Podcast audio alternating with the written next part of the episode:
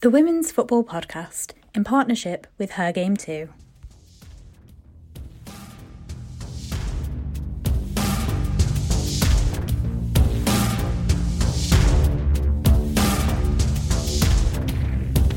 Welcome to the Women's Football Podcast. I'm Luke Edwards, and we are here in partnership with Her Game Too. And this is our look at the women's game from the Champions League to the National League and beyond.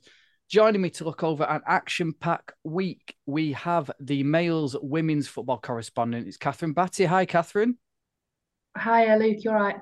I'm very well, thank you. And also with us, we have the women's football editor at 90minutes.com. It's Ali Rampling. Hi, Ali. Hi, Luke. Thanks for having me. No, no problem. And Ali's, uh, whenever Ali comes on, she's never been to a game. She just She just thinks that I think she's lazy, but I know you're not, Ali. oh, thank you. Thank you. Yeah, I do get out and about occasionally. And we've been trying to get them on for ages. They're very hard to pin down, but we finally got one of them. We're just under 40,000 followers on Twitter. From Girls on the Ball, it's Sophie Downey. Hi, Sophie. Hiya. Thanks for having me on. It's good to finally be here. No, uh, it's well, brilliant. And thank you for, for, for coming on. And I'll give out your, or you can plug your Twitter handles at the end of the podcast. The Conti Cup finalists have been decided. Arsenal will take on Chelsea on the 5th of March at Selhurst Park. Chelsea had a comfortable 7 0 victory over West Ham. Sam Kerr, who else, scoring four goals. But it was the other semi final which got tongues wagging on Twitter. Arsenal eventually saw off Manchester City thanks to a goal in extra time from the Swedish international Stina Blackstenius. And the big talking point was Leah Williamson's elbow, or was it an elbow? She didn't even see a card for it. Not something that'll probably be appearing in a new book, but ladies, what was your thoughts on it? Was Leah lucky? Yes, I think. I think it was an elbow. Um, I think she's lucky that the referee didn't see it. Um, I think there was a few decisions in that game, if I'm right, that didn't. You know, I think Chloe Kelly was quite lucky to still still be on the pitch as well. Um, so yeah, I think there was a couple of things missed, um, but it was definitely an elbow. Yeah, yeah, I can't believe she didn't even get a yellow card for it. Um, I think, yeah, it's a weird one because it doesn't look like she's looking at Lauren Hemp and she's kind of turning and her arm's not in like most unnatural position, but yeah, she definitely smashes her in the face. So, uh, yeah, I think she was quite fortunate. Kathryn, are we 100% on this?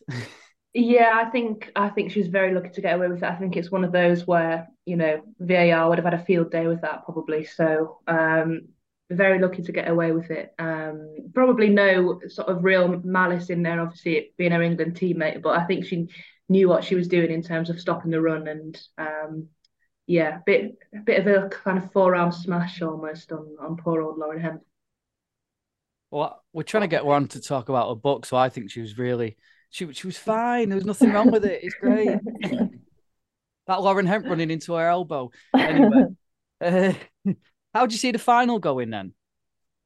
Um, I think it's going to be interesting. Um, yeah, I think Arsenal they were they were quite good on Wednesday night, um, but then fell apart at the weekend against the same City side. So you don't really know quite what you're going to get with them at the moment. Um, if they can sc- uh, sort out their goal scoring, um, I think I do think Saturday's game was purely tactical mainly. Um, I think Jonas got it all all wrong, um, and he didn't adjust quickly enough. And I think that set them off on the wrong footing. But if they can get the tactics right and sort out the goal scoring, well, sounds easy, doesn't it? Just do those little things. Um, you know, they did take Chelsea. Um, they did take them all the way, kind of in that league game. They they they probably should have won that one. Um, and it's a cup final, so who knows what's going to happen. Yeah, I think it could be either Arsenal play really well or they play really badly. Chelsea will play really well or they play really badly. And whatever variation of that, Chelsea will just win because that's how they seem to be at the moment. Like just so ruthless and clinical. And yeah, I think, uh, yeah, like Sophie said, I think Arsenal could probably take heart from the fact that they definitely should have won at the Emirates and were, yeah, completely dominant and miles a better team. Again, Chelsea really off that day and they still managed to nick a point. And yeah, we just seem to be at that stage of the season where Chelsea just uh, sort of the masters of getting the job done. And yeah, I guess uh, apart from the fact that sort of last season, obviously they had City were fantastic in the Conti Cup final again, is something that potentially also can take influence from. But yeah, they just seem to be in their in their groove at the moment. Yes, I do think form kind of goes out the window when it comes to a final, um, a little bit. But as Ali was saying there, I mean, Chelsea have kind of gone through the season without probably really getting into third gear. Um, and apart from that Liverpool game at the start of the season when they did drop points, they've they've kind of just won despite the fact that they're not playing at their best. And I would say they would definitely be five favourites going into the final. Um, it's whether kind of Arsenal can lift themselves and find a little bit of a moment of magic um, in, in in the final. But I think you would expect that to probably come from Chelsea, kind of given you know given the, the issues Arsenal have with injuries at the moment. I think probably the good thing for Arsenal though is that you know they've they have the FA Cup, but normally you come straight out this international break and it's pretty much either before or after it's a continental continental cup final. We have FA Cup, so they do get a couple of weeks you know back in training before they have to launch themselves into this this kind of final. So that should help them kind of regroup i guess. I think it's really hard when you when you're traveling away and half your team is you know the other end of the world same with chelsea.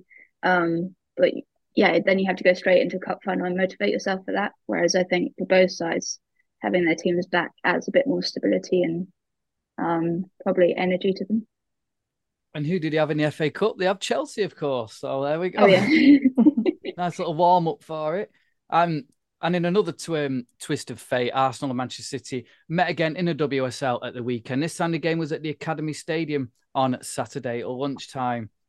And it was two goals in the first half that did for the Gunners. Lauren Hemp opened the scoring, and then Britta Ward handed out to Kelly, Chloe Kelly added a second. Brazilian Rafaelle got a goal back, but it meant that Arsenal dropped to fourth with City leapfrogging them into third. Now, Flo Lloyd Hughes, a colleague of all of ours, was very downbeat on Arsenal's chances. She tweeted out saying, Not really sure where Arsenal go from here. The season looks to be right off in February. Cannot see them winning any trophy. A really interesting statement, that isn't it? What do you make of Arsenal's season? The injuries to Mead and Miedema especially seem to have grounded them a little bit, although the form overall isn't too bad. They're still in the Champions League and they're in the Conti Cup finals we mentioned. Yeah, I mean, I think I wouldn't say it's a write off yet. You know, there's still so much football to be played. They're in they've they faced Chelsea in the FA Cup. They've got the Conti Cup final. I think all of the top teams have to play each other again at least once. Um, you know, there's a lot of football still to be played, and yes, the title cha- title looks a bit further away than it did, obviously, before the weekend. But you know, anything can happen in, in football. But also, they've got Champions League places, and that's probably the most important thing. As you, you want to win the title, but the most important thing for Arsenal is to get those Champions League. And I sometimes think we brush over the fact that Mead and Miedema are injured. Like they should just get over it. Any team losing those two players who are absolutely your core of your attacking play is going to struggle. Chelsea would would if they lost, you know, Sam Kerr, um, and and people like that. I just think, yeah, I wouldn't call it a write off yet. I still think it, it's a lot to be played, but also to acknowledge the fact that there are two big holes in, in that team. It, it doesn't. I don't know why we just expect them to kind of get over it um, mm. immediately. It's going to take a bit of a readjustment and a recalibration. Yeah, yeah, I agree. I definitely don't think their season's over by any stretch. If you're in a if you're in a cup final and the Champions League quarterfinals in sort of Champions League, still very much uh, doable. Um, yeah, they've definitely still got stuff to play for. Um, but yeah, I think on on Saturday, although I think City were brilliant, I think yeah, Arsenal just seemed to shoot themselves in the foot sort of time and time again with yeah, the way they were playing out from the back. And yeah, it's just sort of a very uncharacteristic performance really. You don't normally see like, you know, Leah Williamson's giving the ball away in, in her own half and yeah, lots of Wubben-Moy didn't seem to like learn from being dispossessed in her own half and yeah, I think although like City played so so well, I thought the, the midfield especially were brilliant, but yeah, like Arsenal really didn't help themselves. Yeah, I mean, firstly, you don't win a title in February and you don't lose a title in February. So I think the idea that the season's a write off is um, a little bit unfair. But I kind of think they have got to pick themselves up, Arsenal. They're at the stage where do they kind of let themselves drift a little bit in the league or do they really kind of say, like, you know, come on, they've still got a good enough squad here to come and compete? Obviously, I think what Sophie's saying as well, losing Mead and Miedema was massive. Um, I think maybe people glossed over it slightly because Miedema wasn't always starting the games, but before she obviously just got that injury, she was literally just kind of coming back into her groove, having had that time off. So it really was a, a, a huge blow. And I think maybe the psychological element of that as well um, losing Miedema in that game, you could kind of see the reaction from the players having already lost Beth Mead. It is going to impact them, and I think it impacted them in that game as well. And they're maybe still trying to get over that, but they they, they do kind of have to move past it. You know, we know Jonas obviously wants to bring a striker in. They didn't manage to do that. Um, they've just kind of got to really find that belief from somewhere. Um, I still think Stina Blackstenius is a great player. Um, I think she just needs, and I know she kind of got that goal against Man City. Um, she just needs to kind of have, you know, a, almost a better goal, if that kind of makes sense, to kind of go on a run. I mean, if she scored against Chelsea in the first game back, I think that would do her the world good. Um, same with Lina Hurtig. I think she just needs to kind of get a run together. Um, but I mean, the idea that their season's over, if they, if they win that FA Cup game and they win the Conti Cup, suddenly everything changes. Mm. Um, and there's always going to be more twists and turns in the season. You know, it's not like Chelsea are just now going to go and win every game. Um, they can drop points as well. So there's a long way to go, and as Steph said, a lot of football still to be played. Yeah, there was a lot of criticism as well, wasn't it? It almost felt like that. Um, Arsenal didn't really replace Mead and Miedema, but it's not like it wasn't for the want of trying. I mean, God, they put in a world record bid, didn't they? So. I mean, I don't, I don't know how you expect to magic these players out of thin air. You know, there's not a lot of top class strikers, you know, going free on the market at the moment. Um, I think the whole Alessia Russo thing was a bit of a, a, punt and see what they could do. But I mean, other than her, there's not really. I can't really think of many out there who who are going free at the moment, you know, or looking for a transfer, especially in, in January, because they're all getting minutes at clubs. You know, the only one real ones, the kind of Beth Englands of the world, where they're, you know, top four level, but they aren't getting the minutes. But you can't. I just can't think of an, another one at the moment. Um, so yeah, it's a it's a hard task to do. Um, and you know, I think we also forget about the other injuries that they've had. You know, they were without Souza and uh, Williamson for so long at the end of last year. Lia Wälti's been missing at the start of this year. You know, she's such a linchpin in that in that midfield, and you could see as soon as she came on against City, the stability in that midfield area became so much stronger. Um, and the same with I think Katie McCabe. I know she's been in and out. She had a chest infection, I think. So um, you kind of getting players back to full health. They've really had they have had it with the injury run, um, and hopefully for them, in the latter run of the season, they can put that to kind of bed and start to have more consistency. Yeah, I think in terms of replacing Mead and Miedema as well, like it's not you've not lost them you know, how, how do you persuade a player to come to a club when they're then going to be competing with Vivianne Miedema and Beth Mead in six months' time? Like, that's not the most, uh, yeah, the the best the best idea really. Like, it's quite a hard sell, I'd imagine. Um, but yeah, like you said, they just had rotten luck with injuries again. But they dealt they dealt so well with Williamson and and Rafaelle missing out. Um, but yeah, it just seems like those are two with Mead and Miedema. Those are just two holes that are so so difficult to fill.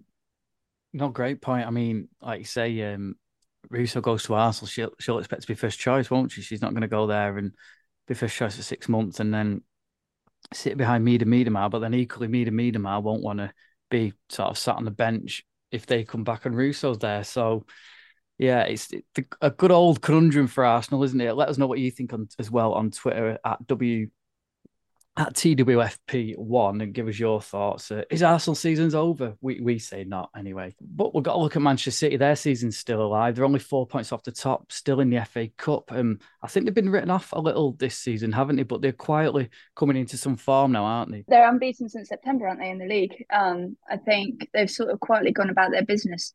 Um, I'm still not entirely sure about them to be honest, but mm. they're hmm. getting the job done. Um, they throw in a funny result every now and again, don't they?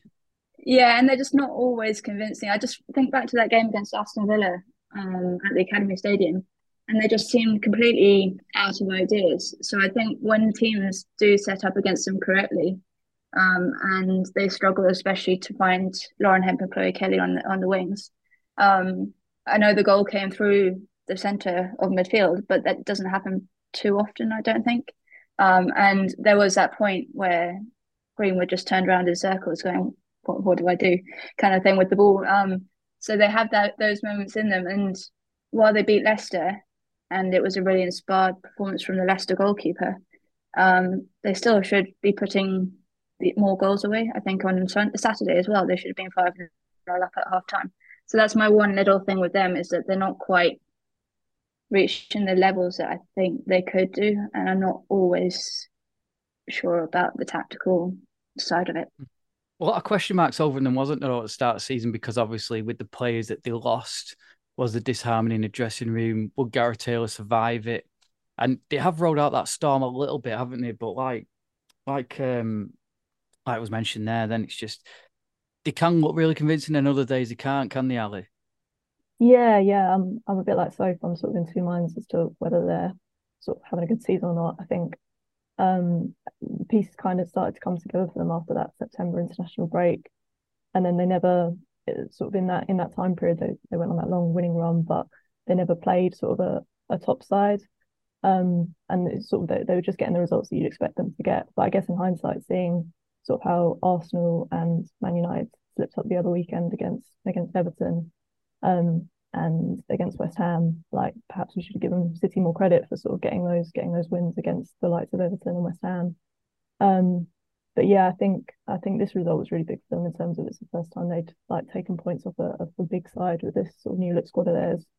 Um, but yeah, it was I think yeah, like Soph mentioned that Villa performance, it was sort of in stark real stark contrast to that because their midfield was sort of yeah completely overrun by Villas, but then against Arsenal. I thought they were brilliant. I thought Angeldal in there as well was like she really, really added something with her kind of athleticism and the way she was driving forward with the ball. And yeah, like Hasegawa seems to be really settling into that sort of more defensive role now. Like she was so so good. And yeah, like such a joy to watch and like a kind of reading of the game as well, sort of like adds a little bit defensively that I think we sort of were a bit unsure about at the start. Um, so yeah, I think I think this result was a real positive step forward for them. Steph Houghton was back in as well, wasn't she, at the weekend, Kathryn? She's been in the last couple of games now, and that's kind of really inspired them a little bit, hasn't it?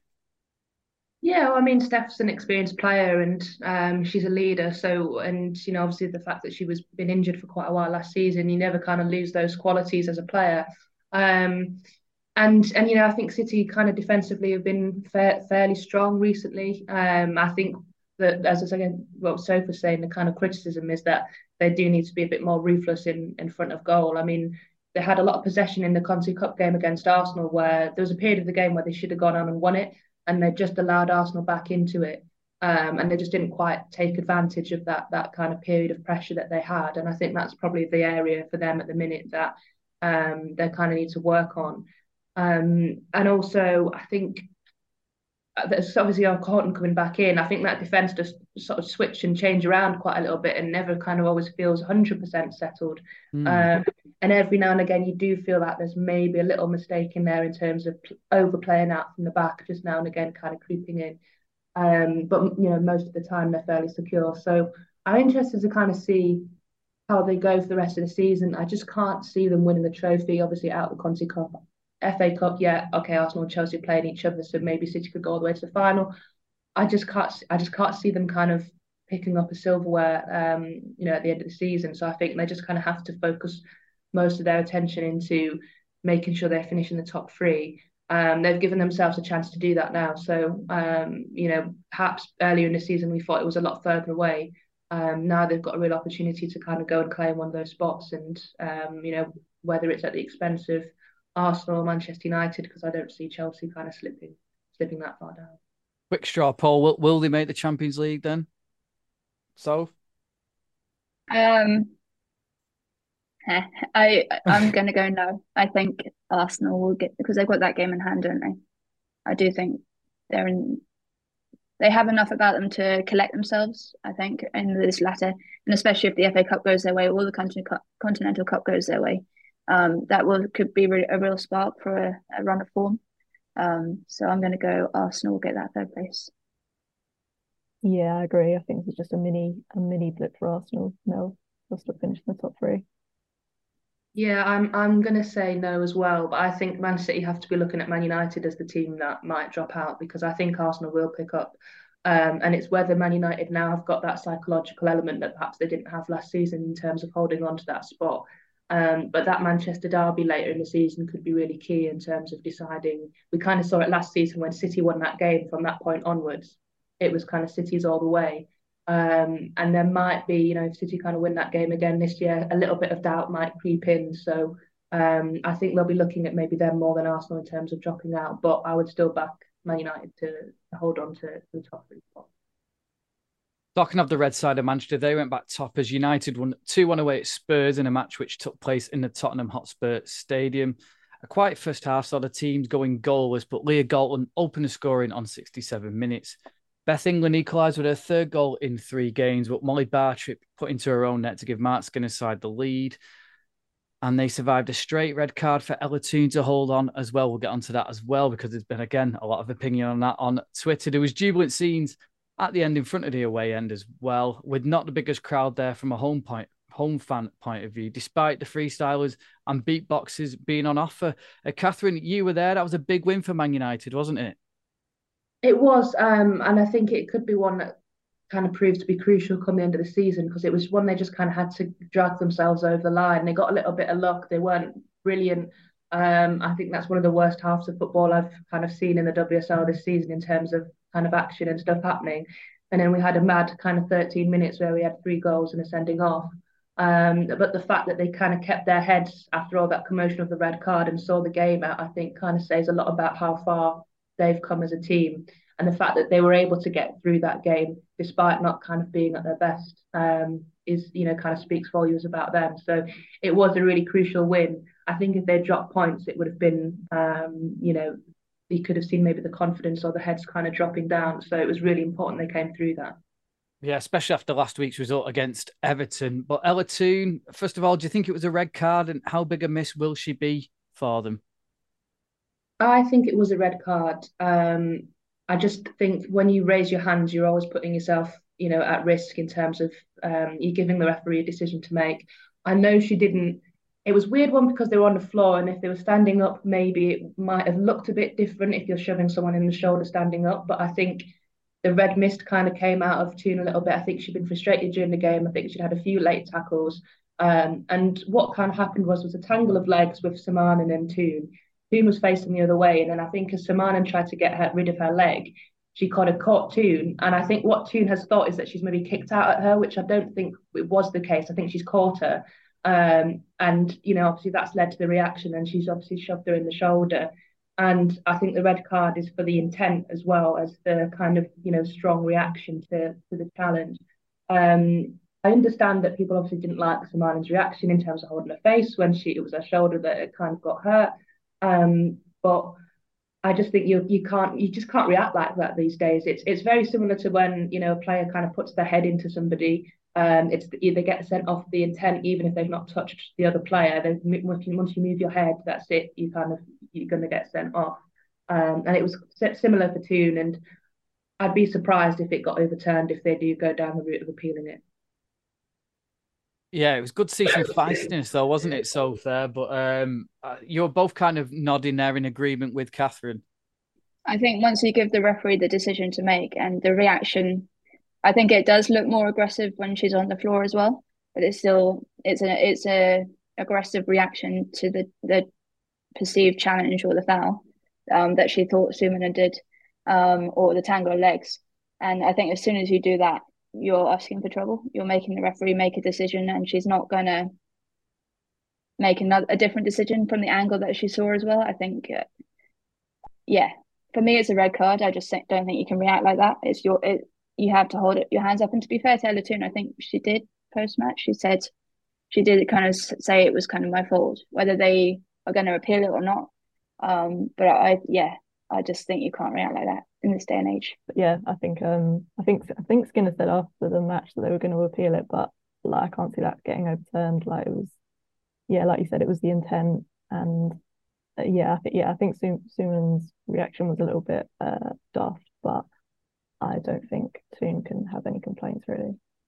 In, interestingly, I saw a tweet from from Chloe, who listened, who's a United fan. She listens to this pod a lot, and she was saying about if VAR had been there, maybe they'd have downgraded it to a yellow. I, I don't know about that. Do you think the decision would have stood with VAR? I think it would have stood. I, I think VAR, the way it works, kind of see it in the Premier League, obviously the clear and obvious thing. Um, I don't think that would have got overturned. I think it's just one of those decisions that, like, maybe some refs would not give it.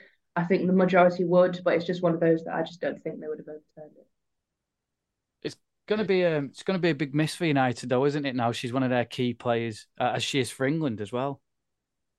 she misses the Chelsea game, I think, which is coming up. Um, so yeah, huge miss. She's like their one of their key creative players. They've got a few of them, but you know she links the play so well in her vision, um, and also her link up. We all know it with their Alessia Russo, and you know the kind of partnership that they have is going to be a massive miss against the Chelsea team, who are strong and have this mentality and resilience to them um, that don't afford you that much chances. So you've got to be able to have the players to create the spaces. Um, so without her, it will be a big a big miss. So I'll get your thoughts on Spurs shortly, as two interesting results in the other two games were played on Sunday. Uh, Brighton were carballed to death by Aston Villa. There was a hat trick for Jordan Nobbs with Rachel Daly, Lisa Staniforth, and Kirsty Hanson also scoring. So I know you were there. Villa really impressive this season and hoping to be best of the rest, aren't they? Uh, yeah, and they were so much improved from last weekend. Um, it was a sort of uncharacteristic dip in performance, I think, uh, last Saturday, but this time they fell behind early, and you might have been a bit worried for them. But then they just took the bit, you know, between their teeth and ran with it. Um, they literally sliced Brighton's defense apart with their um, Jordan Nobbs and Kenza Dali were running wild. They had so much space, and they could just pick out the passes that they they wanted to to find. Um, Kirsty Hanson as well. She's having an incredible season, and she was just destroying that left side of um, Villa. She was just running up and down. Um, she ran through the lines several times. Uh, so yeah, no, um, really impressive performance. I think we all know how well Villa can play. I I I said last weekend they play some of the most attractive football in the league at the moment. Um, sometimes they're just not quite clinical enough. Um, but certainly, if you're looking compared to last season to this season, um, that's certainly improved as well. So, um, a five star Villa performance. Yeah, they scored nearly like half as many goals on Sunday as they did in the whole of last season. Which so yeah, the yeah where the the the changes have been made at of the season is yeah clearly sort of these huge attacking improvements. And yeah, I really like their midfield. I quite like how it's Dali and Nobbs, these two players who have sort of had really awful luck with injuries, and now they're yeah, obviously Nobbs got the the England call up before she scored her uh, her hat trick. Um, but yeah, I think Kenza Dali, she was like she came back from two knee surgeries and was then about to go to the World Cup in home soil with France, and then dropped an iron on her toe and missed the tournament. So I think it's I think this is the best the best we've seen of her in the WSL, and it sort of shows Carla Ward's ability to just get that absolute maximum out of her players. And yeah, I've really really enjoyed watching play this season. I think they were great. Yeah, I think what was impressive about Villa yesterday was kind of how ruthless they were, and the fact that they kind of went on and just kind of kept putting Brighton to the sword. I mean, um, you know, Bright, Brighton have kind of seen them improve a little bit over the last couple of weeks, but um, you know, they really kind of were um, undone by by Villa. And you know, obviously we've kind of spoke a lot about Rachel Daly this season as the main goal threat for Villa. So it's nice to kind of see a lot of other players weighing in with the goals now, and it's not just kind of all on her shoulders, which perhaps it maybe was um, in the first few months of the season. Um, you know, Kirsty Hanson's been fantastic, I think, in the last couple of weeks as well. So um, yeah, I think the pieces of the jigsaw are kind of slowly coming together now for Villa, and we'll we'll kind of see them, you know, have a and you know keep kind of going through the season and keep progressing. Yeah, Villa seem good as well, Kathryn, don't they? Sort of, not reviving careers as such, but you know, team players who've been on the fringes at other clubs or maybe been injured, haven't got back in the squad. You like see Jordan Nobbs, your Lucy Staniforth, and more sort of Rachel Daly to an extent of letting her show what she can do up front. Yeah, I mean, literally, uh, as you were just saying, like Lucy Staniforth, I think is a great example of you know a player who just kind of wasn't getting the minutes at United, but could go to another team and be first choice and be a fantastic addition. And um, you know, she's really kind of showing that already in the short space of time that she's had at Villa. Um, you know, likewise with obviously Hanson and um, and Jordan Nobbs as well. And I think they're really kind of astute signings from Villa in terms of, you know, players with experience, but also players that could make a difference to that team.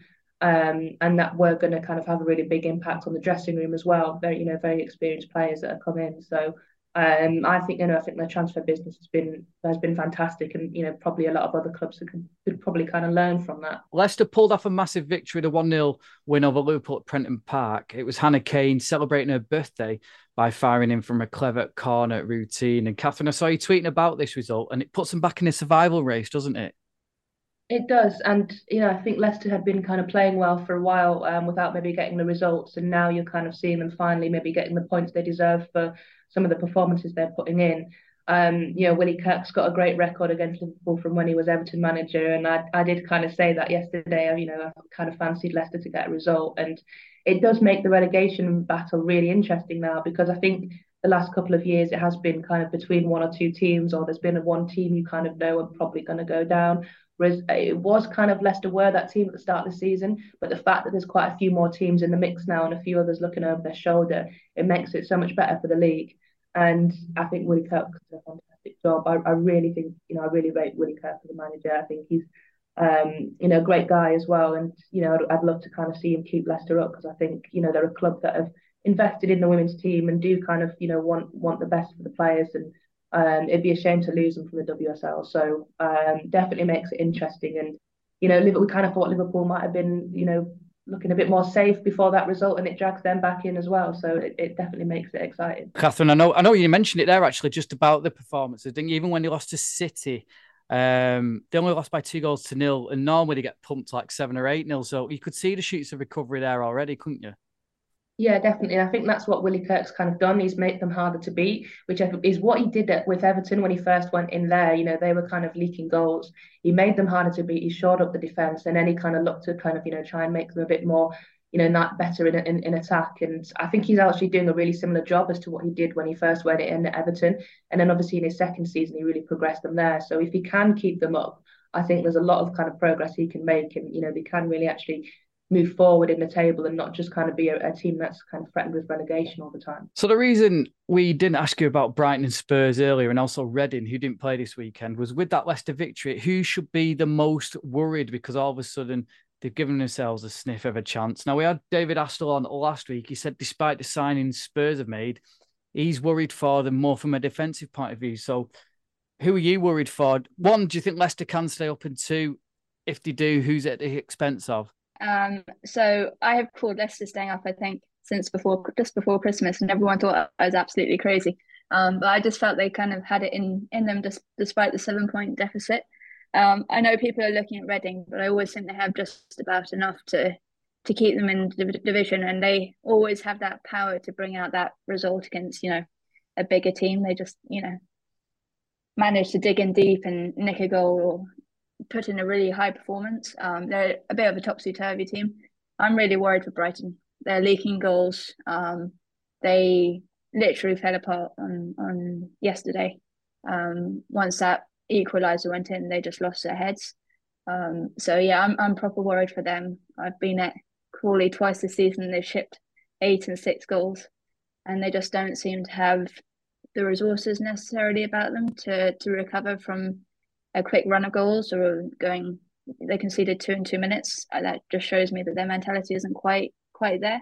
Um, and Jens Scheuer yesterday was quite. He talked about the need for honesty after the game and to be frank about where they are at and that they're in real trouble. They've got Chelsea and City coming next, um, and that's a mountain to climb. And before they know it, they could be, you know, right at the bottom of that table. Their game in hand as well over Reading is Arsenal, which is not ideal for them, I don't think. Yeah, I agree. I think um, Brighton are the ones to uh, to look out for. I think sort of the difference between them and Leicester is see Willie Kirk came in a little bit earlier and he sort of seems to have settled in at Leicester and he's kind of as Kathryn said, he's a real he's a WSL manager with kind of know-how of relegation and how to get out of that. Whereas I think Brighton with with yeah with Jens Scheuer, it's it, I don't know. It seems like they're still in a bit of a transitional phase, and and he's come from Bayern Munich as well. So I don't like, you know, he's used to kind of competing for titles as opposed to being in a relegation battle. So it's sort of, yeah, it almost seems like he's, I don't know, there's like a project there, but it's kind of not not necessarily the time to be to be doing that when you're in the, the thick of a of a relegation battle. I think I think Spurs are an interesting one. I think they've looked so so much better since uh, the winter break. Um, I think going to a back five or reverting back to a back five as they did last season's um, work quite well for them. The only thing with that is, I think when you're when you're playing a back five, your wing backs are so so important, and I think they've got Celin Bizet playing uh, on, on wing back and and, and uh, Kerry Harrop, and I think Harrop's a centre back, and I think That is very much a sort of forward-thinking winger. So that's my only sort of qualm with them. You know, I think you saw with Harrop, she got beaten twice for the the two Man United goals, and I think you lose a bit of Bizet's sort of flair going forward when you play at wing back. So that's my only concern with Spurs. But I think they've been they've been yeah a lot improved sort of this side of, of the winter break, and I think I think the results are coming for them. Kathryn, we mentioned earlier you were at Spurs. Are you are you worried for them, or do you think there's a team worse than them? No, I think I think you have to kind of be realistic and say they are in the battle. But I think the difference for Tottenham is they've got a goal scorer in Beth England, and yeah, okay, they've not got the re- results at the minute. But you, as Ali was saying, you've noticed the improvements in performances since since Christmas, and they are going in the right direction. They've just had a tough run of games. Um, it doesn't get much easier with Man City up next, but I think kind of once they get you know fixtures against the teams around them, I think with Beth England up front, you know that they should be fine. I think that they've got enough in the team to stay up. Um, Brighton would probably be my pick as well. I think Brighton and Reading, it's kind of hard to, to choose between them. I think what gives Reading the edge is that Kelly Chambers' experience in the WSL has been here before and she's not going to panic. Um, I think both teams lack a goal scorer. Um, I think Liverpool, again, they've kind of got Katie Stengel, who um, you know, makes a real difference for them. I, am looking at the Brighton team and I'm looking at the Reading team and I'm thinking I'm not sure kind of where where their goals are coming from. And the only thing I think that gives Reading the edge is that they've been in this position before and they are very experienced, whereas Brighton do seem a little bit more all over the place in terms of kind of what what they're trying to do. And you know, at the same time, they've got a new manager in place as well. And it's never easy to kind of come over and try and stamp your authority on a team um, when you're in a relegation battle. You kind of just have to come over and just go right. We just need to get as many points as we can, and forget like style of play or what you're kind of trying to do long term when you are at the bottom. Um, so I would say Brighton and Reading for me are the two that need to be most worried. I think Tottenham and Liverpool uh, should have enough to kind of get them over the line. I hope so, because Matt Beard nearly throttled me when I suggested were they possibly in a relegation battle a couple of weeks ago. So there we go. Um, so are we all saying that you think Leicester might st- will stay up rather than might stay up? Do you think they will stay up? I think so. Yeah, I reckon so. Oh, excellent. All there's all three nodding heads. I like that. So all in agreement on that one. Um, on to the championship now. There was a significant result in midweek as Bristol City went top after beating London City Lionesses 3 1. Shania Hales had opened the scoring, but Lily Ag equalised. The teams went in level at the break. Grace Clinton and Welsh international Ffion Morgan both scored in the second half to spark wild celebrations. And they followed that up on Sunday with another home win, this time over Lewes. It was two second half goals from Emily Simon, Abby Harrison, which saw the Vixens win that game. However, they slipped back to second as London City Lionesses pulled off an impressive victory at St Andrews to beat Birmingham. Karim Muya's goal a minute into the second half was enough to put them back on top on a goal difference. Bristol City do have a game in hand, however. Uh, Southampton kept up the pressure behind as a Katie Wilkinson strike saw them win away at Sunderland 1 0. And what I like about the championship this year is we seem to have a proper title race, don't we? The last couple of years, we seem to have had one team dominate and everyone seemingly playing for second place. Championship is wild. I mean, it's wild every season, but I think this this year's t- title race is particularly particularly wild because everyone seems to be beating everyone or dropping points to people they shouldn't be dropping points to. I do think Bristol had the edge um, with that game in hand and that win midweek. I was there um, the high performance uh, centre in Bristol, and they just managed to get themselves over the line. They were tough to beat. They didn't react badly to, to conceding that goal straight after they scored.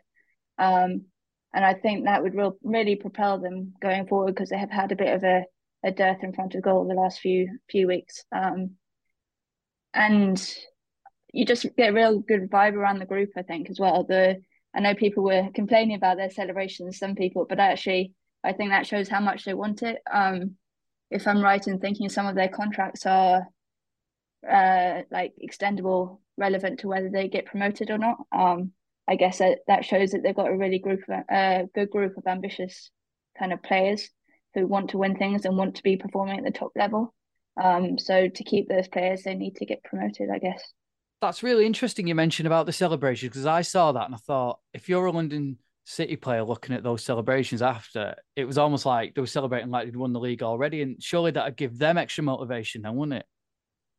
I just think it just I think we sometimes go uh, when we're watching on, we go over the top a little bit about celebrations. We saw some comments, I think, after the games at the Euros when England, the England players were going around celebrating every single win. Why not? It's football, and you know it gives you a chance in that twenty minutes, half an hour after a game let it all out to enjoy the moment. Um, it's an enjoy. It should be enjoyable winning, and you should be able to celebrate it and show your emotions. Um, for me, it just showed that they were a really good together group, and they just so so wanted that win against London City. I mean, obviously, if they lost that game, it was kind of a six pointer for them. So, um, yeah, I just I'm all for it. To be honest, there's some big results at the bottom as well, which backs up what you're saying, Soph, about it being really crazy. Uh, at the bottom and just all over the league in general. Coventry United with back to back home wins in the league as they saw off Blackburn 3 1. Ebony Wiseman open the scoring and then two in three minutes from Isabel Goodwin on her first start of the season, had them 3 0 up after just 17 minutes. Jade Richards pulled one back before half time and even a red card late on couldn't prevent Coventry from getting the three points, which meant that Sheffield United needed a big result to keep them at arm's length. And that's what they did. The gap stayed at five points thanks to a Georgia Walters goal, which gave the Blades three points over Charlton. And Crystal Palace beat Durham by a goal to nil thanks to Annabelle Blanchard's goal. It's I tell you what, so at the bottom, it's um it's so tight and again really exciting because Coventry United looked dead and buried a couple of weeks ago, and it's similar to Leicester, the kind of rising, aren't they, from the ashes? Massive improvement in performance, and I would have expected nothing less less from Lee Burch. He's um an absolute top class manager, and he always seems to get put in these situations where he's like on a um, saving mission. Um, and that's what he's doing again. He did it well, at Millwall and Yeovil beforehand, and now he's is on that mission again at Coventry. And they are putting in the performances. I think they were really lucky last week. They conceded a goal in the 97th minute to lose to Charlton. Um, and that would have brought them even closer to Sheffield because Sheffield lost, I think, last week. Mm. Um, but yeah, they they are improving. They've brought in a lot of players, um, a lot of young players as well. I think so. There's a lot of ambition in that side. Whether they can pull off the Great Escape again, I'm not sure. I think um, that loss last week to Charlton was just, you know, if they could have capitalised on that, they could have really brought themselves back into it. Um, but yeah, we'll we'll see. It's going to be an exciting end of the season for sure. Yeah, Lee Birchie we had on a couple of weeks ago saying about the transition and everything. I mean, is there a bit of you that looks at it and say, oh, Blackburn, Blackburn just seem to have stagnated a little bit and they just seem to be stuck around third bottom, don't they? Could they be somebody who Coventry could have an eye on? Um, they could be, but I think they are one of those teams, a bit like a Reading, who always just about have enough to keep themselves away from the real danger of dropping. Um, I would say Sheffield are still a, a mm. problem. I know they won at the weekend, but that was their first win in the league since September, I think. Um, they've not been on the best run of form, um, and they've lost what they lost their manager in just before Christmas. Yeah. So they've got uh, Luke Turner, who's their interim manager, um, in now. Uh, but you just don't really know what's really going on behind the scenes either with that club sometimes. So um, we'll see see what happens. But I think they're in they're in trouble probably more than Blackburn. Onto the National League in the North Division, there was a big game at the top as second hosted first, and it was Wolves who came out on top over Nottingham Forest. It was Forest who'd taken the lead through Charlotte Greengrass on eight minutes, but just two minutes later, Destiny Tucson equalised, and then a goalmouth scramble eventually saw Jay Cross poke Wolves ahead. Cross added a second just after the hour mark to lead them three points behind Forest, but with a game in hand. Level on points with Wolves are Burnley, who also have a game in hand and remain unbeaten thanks to a second half goal from Leah Jane Embley, which saw Loughborough Lightning.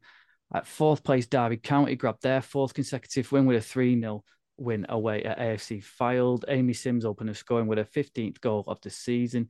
Kira Rai made it two before the break, and Jess Camwell added a third in the second half. Other results saw Brighouse and Stoke City both win 2 0 at home against Boldmere St Michael's, and Liverpool Feds and West Brom and Huddersfield played out a 1 1 draw.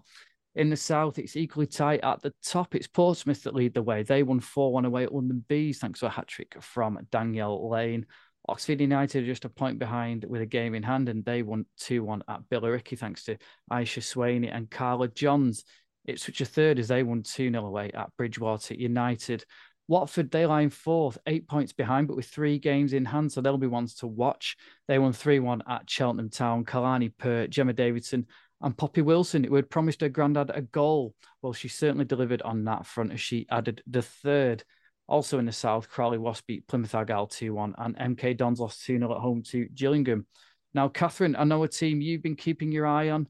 Uh, Newcastle, they currently lie second in Division One North. They're four points behind Durham Cestria. They beat York City 4 2 at the weekend in front of over 3,000 fans at Kingston Park. Yeah, I mean, they've been doing fantastically well in terms of attendances this season. Um, obviously, they had the game at St James's Park back in November, but they've been getting a lot of fans at, Kingston Park and kind of getting over, you know, 2,000 most weeks. And it's fantastic to see, you know, it's tier four football and they're getting kind of bigger attendances than some WSL clubs. So I think the club kind of have to be given a lot of credit in terms of the way they're promoting the team. Um, obviously, kind of, you know, Newcastle haven't always been a big force in the women's game, but they are kind of investing a lot. And, you know, I think kind of promotion is probably crucial for them this season, but it's, it's not going to be straightforward because um, Cestria obviously um, going very well. I think Newcastle have got a game in hand, so that would close the gap to one point if they win that, and then yeah. probably set up a, a, title match with with um, Durham Cestria later in the in the season. So that is a very exciting league, um, and and you know it'd be interesting to see if kind of Newcastle can can get that top spot and get that promotion because um, you know they are doing some really good stuff for the women's team and um, you know attendances are flying. So the interest is there. So it'd be great if they could kind of go up and, and then continue to grow that. And Sophie hashtag United big players on social media like yourselves of course uh, they are flying this season a 7-1 away win for them at Norwich City sees them eight points clear of AFC Wimbledon and there's some real strength in these lower leagues now with teams looking to really progress up Absolutely. I think if you look at any of the teams at the top of all of the divisions, to be honest, even, you know, like the Southwest Division, Southeast Division, they're all really putting like the resources, I guess, or like they have the ambition to climb up the leagues. It's a real, when I look at the Northern Premier and Southern Premier, those top, what, four, five, six teams, I think they could all compete in the championship if they get that promotion spot. Um, so there's some real ambition there, some really, really good players as well on show. And hashtag United are another example of exactly what you can do when you, you have a kind of a focus and a goal um, and an ambition to to move up the, the pyramid. We spoke about it briefly at the end of last season, but I mean, surely there's got to be a promotion spot from each division. The fact they have to play off and then only one goes up, it kind of must be disheartening for some of these clubs. Um, yeah, well, I'm I'm all for expansion. I think the WSL needs expanding. I think the Championship needs expanding, and I definitely think those two, the winners of the Northern and the Southern Premiers, should both be going up. You know, we had Wolves against Southampton last last mm. time out, and both of them, you know, had earned their right to be in the division above. Um, it seemed a little unfair that we had that that Championship match um, to decide which one of them should should go in because they should have both been there. Um, they're both you know, supporting their women's team and wanting to get better. And you have to to keep people interested. You have to have, you know, the goal, an attainable goal, attainable places um, for them to achieve. And if you limit that, then I worry about the how how long that interest lies for some of these teams.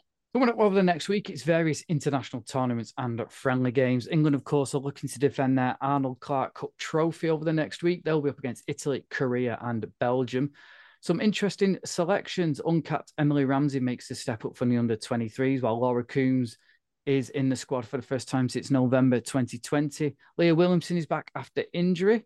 Uh, that forced her to miss the last squad. And Jess Park, who we are big fans of on this podcast, is also included. Beth England, who's moved to Spurs, was to help her get back in the England squad, misses out. And Jordan Nobbs initially had missed out, but was included after Fran Kirby pulled out of the squad. What do you all make of the squad then? A couple of surprise inclusions and a couple of surprise omissions as well in there. Um, for me, I always say this: I can never argue with Sarina nowadays. I just mm. let her get on with it because you know we won the Euros and and what she says is is is right. I would say uh, Lucy Staniforth is a little bit unlucky um, not to be in the mix of that. Um, but Laura Coombs has more than earned her, her spot, I think, this season. Her performances consistently since what September. Um, the goals that she's provided as well for City, she's been a real driving force in that midfield area, um, and she's really stepped up Emily Ramsey has had really good performances for Everton as well. She's been a standout. Um, so I'm not really surprised at the goalkeeping makeup. I might have been surprised that they took four rather than three, but I guess before a World Cup, you know, you want to see as many options as possible. Um, and yeah, I'm just pleased for like sad for Fran Kirby because she is so unlucky with injury. Um, and I think that one was a bit of a worry because she went down off the ball. Don't know how bad it is, but I was worried when I saw it. And then um, yeah, but Jordan Nobbs getting her chance again. You know, she's just about coming back into form now. I think she's getting regular football, and um, those kind of players you really wanted a World Cup for England. Yeah, I think I think Gabby George was the one for me that I was probably slightly surprised she missed out. Yeah, Um, absolutely. Wubben-Moy over her seemed a strange one, doesn't it? yeah, yeah, yeah. Especially after watching uh, Saturday, I think Gabby George would be even more uh, annoyed potentially. But yeah, especially as she's been playing at left back quite a lot this the season for Everton and and has been really brilliant. And I think when you when you look at the England squad, you think probably Alex Greenwood or Rachel Daly at left back, who've both been playing. You know, Greenwood plays at centre back for Man City, and Rachel Daly's been a striker for for Aston Villa. So yeah, I think she's potentially a little bit unlucky um, in terms of the depth we've got there. But yeah, as, as Sophie says, like just yeah, I let Sarina do what she wants. Like, yeah, she could call up Stacey Dooley, and I'd just be like, yeah, fair enough. That's an interesting inclusion, there, Kathryn, Kathryn, what, what, do you make? Oh, that's thrown me off. That what, do- what do you, uh, what do you make of it all? Um, It'd probably still work though, wouldn't it? I mean, we probably still wouldn't win, lose the unbeaten run. So, um, yeah, I think Gabby George can feel hard done by a little bit, especially because, as you're saying, there's it does feel like the left back spot is is one where we've not got somebody that's playing there week in week out and playing there consistently. Um, telling that obviously Rachel Daly's listed as a defender again, I think we pretty much know that that is her role for England. And unless there are injuries, we could maybe get kind of shoved up front if we needed a goal or something like that. But I think it's quite clear that her role for England is going to be as a left back. Um, and and maybe Alex Greenwood can fill in there, obviously, if she's not playing centre back with with Leah Williamson and, and Millie Bright. We seem to have a lot of centre backs and less kind of full backs, interestingly. Um, obviously, we've got Maya Le Tissier, who may or may not be seen more as a right back as a, as a centre back. So, um, yeah, I think Beth England can feel a little bit hard done by as well because she's obviously, you know, she's gone to Tottenham. She's kind of made the move, you know, in terms of going and playing regular football. Three, go- three goals in three games. I know the, the one on Sunday came after the squad, but um, this the competition up front is just so strong, and um, you know who would you drop kind of from those forwards for her to go in? It's a tricky one, but um, I don't think there was kind of like a shock, a shocking omission or a, a huge surprise inclusion. Um, interesting that Laura Coombs kind of got the nod. Obviously, um, I think she's 32, I think, um, and we don't really see Sarina kind of call up players that are kind of a little bit older, but she maybe sees her as like a short term option into you know in case you know an injury happened to Walsh or Stanway, there isn't kind of much depth there, and um, you know she, she has kind of earned her spot. But I would like to see Jordan Nobbs kind of get a bit more game time in, in the Arnold Clark because she's not really had that under Sarina, and it'd just be nice to kind of have that opportunity to show what she can do. Because as Soph said, I think it'd be great to just take her to the World Cup. I think she just offers something different to to all the other midfielders that we have. Of course, this tournament last year was a really good sort of warm up, competitive warm up for the Euros, and there's some really good opposition again in this tournament. Korea are dark horses, aren't they? We know about the likes of G League or Min, but they are missing Cho So Hyun from Spurs, who is currently out injured. Uh, Belgium and England close in the warm up games just before the Euros, and Italy just don't know what you're going to get from them, do you? So, again, if with the World Cup coming up in the summer, this these are really good tests for for the Lionesses now, aren't they? I was a bit disappointed, maybe is the word. Mm. I understand trying to to play different kinds of teams, but there are two European teams in there. Um, I think for me, the Korea Republic game is the, the most interesting one because that's a completely different um, kind of style of play, I guess, that you're you're facing. Um, but when I look back to say the lineup last year to this year, I think there is a drop in quality. And then if you look at somewhere like the She Believes Cup, that quality has gone up in in terms of the opposition they've got there. They've got Canada, Japan, and Brazil, I think. Um, yeah, so I was going to mention. These... I was going to mention that because that's a really. We'll get onto that shortly because that's a really like mouth-watering tournament to look at. But there is high quality opposition in that, isn't there? Yeah, and I just Belgium and Italy, the way that they performed at the Euros, I'm not sure they're quite at the level that England necessarily want to be challenging themselves against at the moment. I know they'll in the group stages you get easier opposition at the World Cup, or technically what's meant to be easier opposition, but still, um, Sarina's always been going on about you know that quality of opposition in the friendlies to get them prepared for a tournament, and I'm just not sure these three quite make it that that way, personally. yeah, no, I think I agree. Um, I think obviously there were certain sort of like complaints about the Arnold Clark Cup last year, just with like you know the venues and the kind of the gap between tournaments. Obviously, it's COVID and everything, but you know the football itself, I thought was really really great. Um, the and when when England won it, it sort of it felt like a real achievement, and there was such a buzz after that that Germany game. And I thought even though like sort of Carrow Road and Molineux were only about half full, I thought the atmosphere was great, especially at, at Molineux. It was really electric whenever Lauren Hemp got on the ball, and she had that brilliant game against against Germany. Um, but yeah, I think so's right. I think it's not quite the well, yeah, it's definitely not the same caliber of opposition as, as, as last year. I think you could potentially look at it as sort of preparation for the group stages in terms of playing against teams that might sit back a bit and sort of preparing to you know England preparing to try and like yeah crack sort of deep lying teams with with a low block but yeah, I think I don't know whether I don't know whether it was a more of a hard sell this year after sort of last year where the weather was horrible and yeah, there was a lot of sort of empty stadiums. But um, yeah, hopefully, hopefully it will be good fun. Kathryn, everyone's agreeing. Please, please disagree. um, I'm afraid I kind of I, am not sure I can. I just I just think um, I think the venue choice and the team choice isn't isn't as good as last year. Um, I think the venue choice is strange um, in in quite a lot of aspects. I think obviously the third, the, well, the third venue choice, the second game was meant to be a London stadium, um, which they kind of couldn't find and ended up getting Coventry. I just think it's kind of less attractive places for people to go and watch games. There's not a game in the north, which I think is quite disappointing as well in terms of spreading um, spreading the football. So um, and I think I think as Ali was saying, I think the opposition will kind of help prepare England for for those teams that are going to try and sit back and defend and, and, and put in a low block, which actually we saw England struggle with against the Czech Republic and and against Norway a little bit as well. So it is important that they test themselves in that in that respect. Um, but yeah, the opposition was a bit more exciting last year with Spain, Germany, Canada than um, you know three teams, especially Belgium, who we played quite recently as well and, and beaten convincingly. Um, it's a hard, it's a little bit of a harder sell, but you know maybe when I think once we once we get into it, it's you know, time will kind of tell after that first game as to, um, you know, what the appetite is.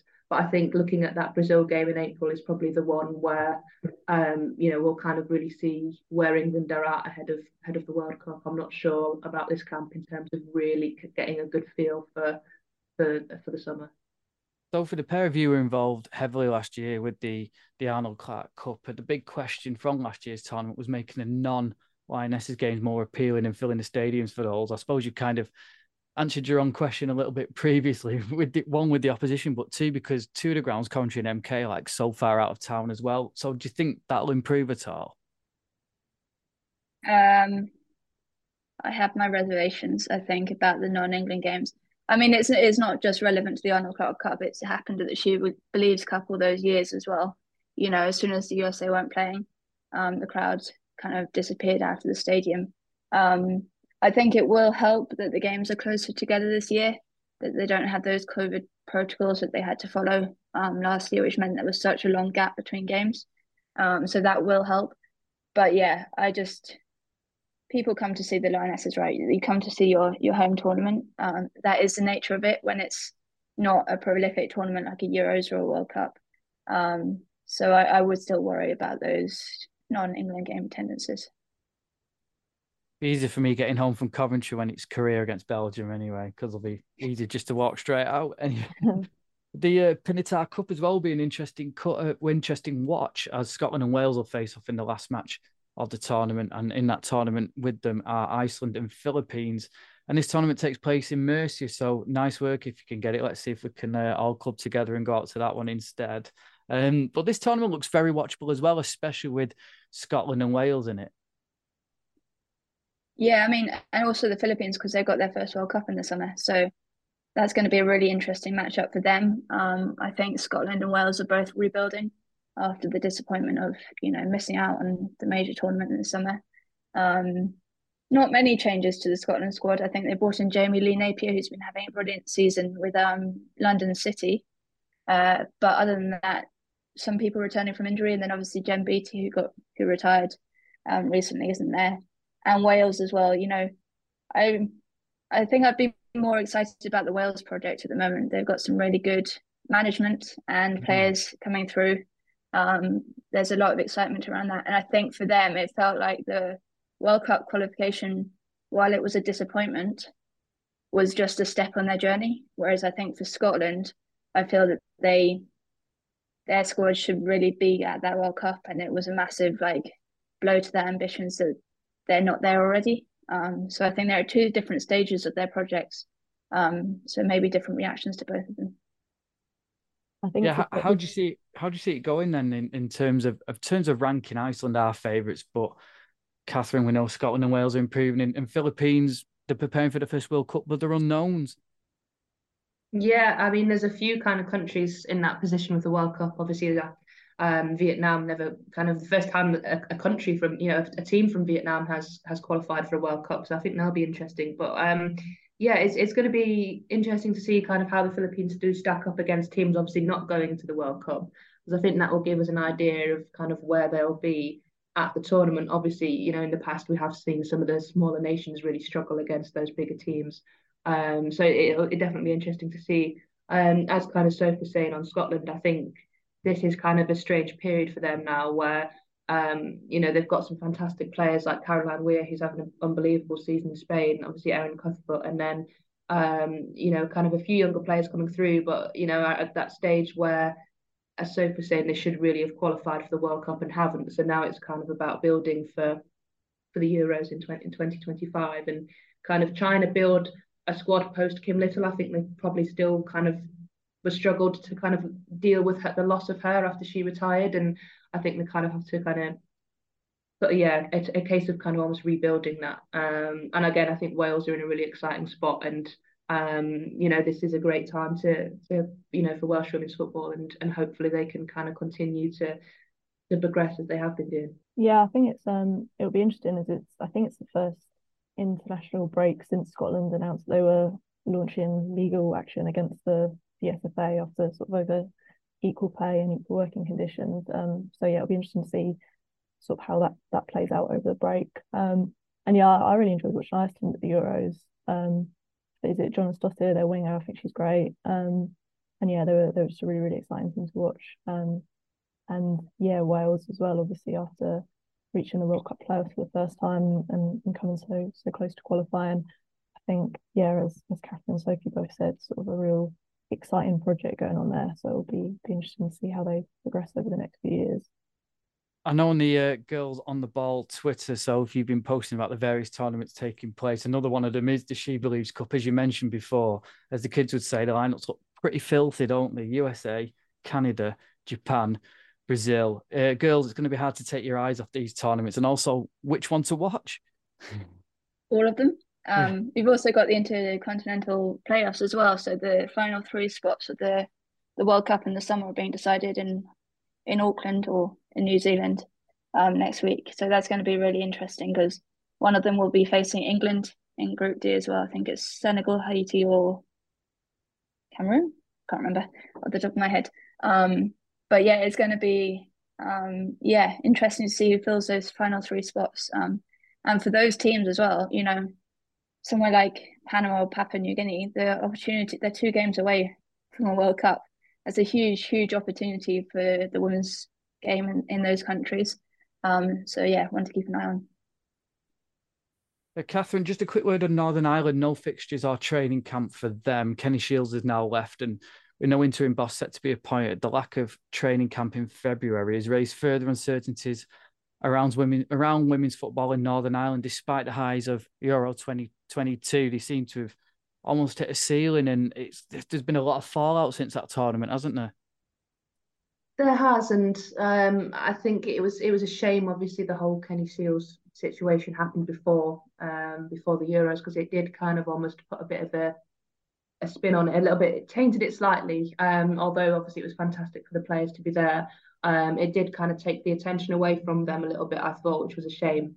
Um, and they're in a bit of a strange period now where they're kind of having to again kind of rebuild um, after obviously kind of having Kenny Shields as manager for a long time. And I think it's I think it's a real shame there's no training camp. I think you know the fact that there's no kind of manager in place yet. Surely there could have been there could have been a coach somewhere that could have taken a, a I think it's just important to keep those players together to keep the morale high. Um, and to show that you care about them as well. I know they obviously went professional for that short period of time in the build up to the Euros. Obviously, you know, kind of some of the players got clubs and moves over to the WSL. Lauren Wade being one of them, um, but a lot of them are still playing in in Northern Ireland, and you know they really kind of need these camps to continue to improve and to progress. So um, I do think that's a shame, and hopefully it's something that they can kind of rectify quickly and find you know find a manager and and really kind of sort the situation out because you don't want it to linger and you don't want it to kind of continue for for too long. Um, I think Kenny Shields, away from you know the controversies i think he did do a great job of kind of progressing the game and progressing the team but they do kind of need you know a new person in now a, a fresh thinker someone that can kind of come in and sort of you know bring the squad back together and and move it forward yeah possibly not a middle-aged white man in charge of him is, is, is maybe what they need going forward um but just before you go then just uh, tell us all your twitter handles i'll start with you soph uh, yeah, so we are at Girls On the Ball on Twitter, Instagram, and Facebook and TikTok. So yeah, across all the board. Uh, Ali, what, what's yours? Uh, I'm at Ali Rampling on Twitter.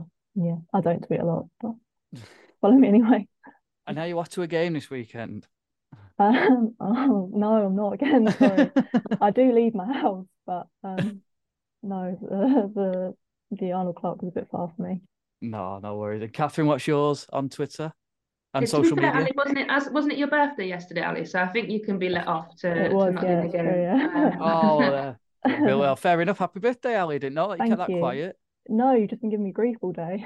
Sorry, I won't never ask a lady her age, so I won't ask her how old you are. So, um, yeah, but happy birthday anyway from all of us. Kathryn, what's your social media? Yeah, it's it's Kathryn. Oh, this is where my name, my first name spelt weirdly, and my last name spelt weirdly as well. But if you put in Kathryn with a K and a Y, and and then um Bat B A double T E, you'll you'll find me. Or you know, or just don't bother finding me if you don't want to read my tweets. It's fine.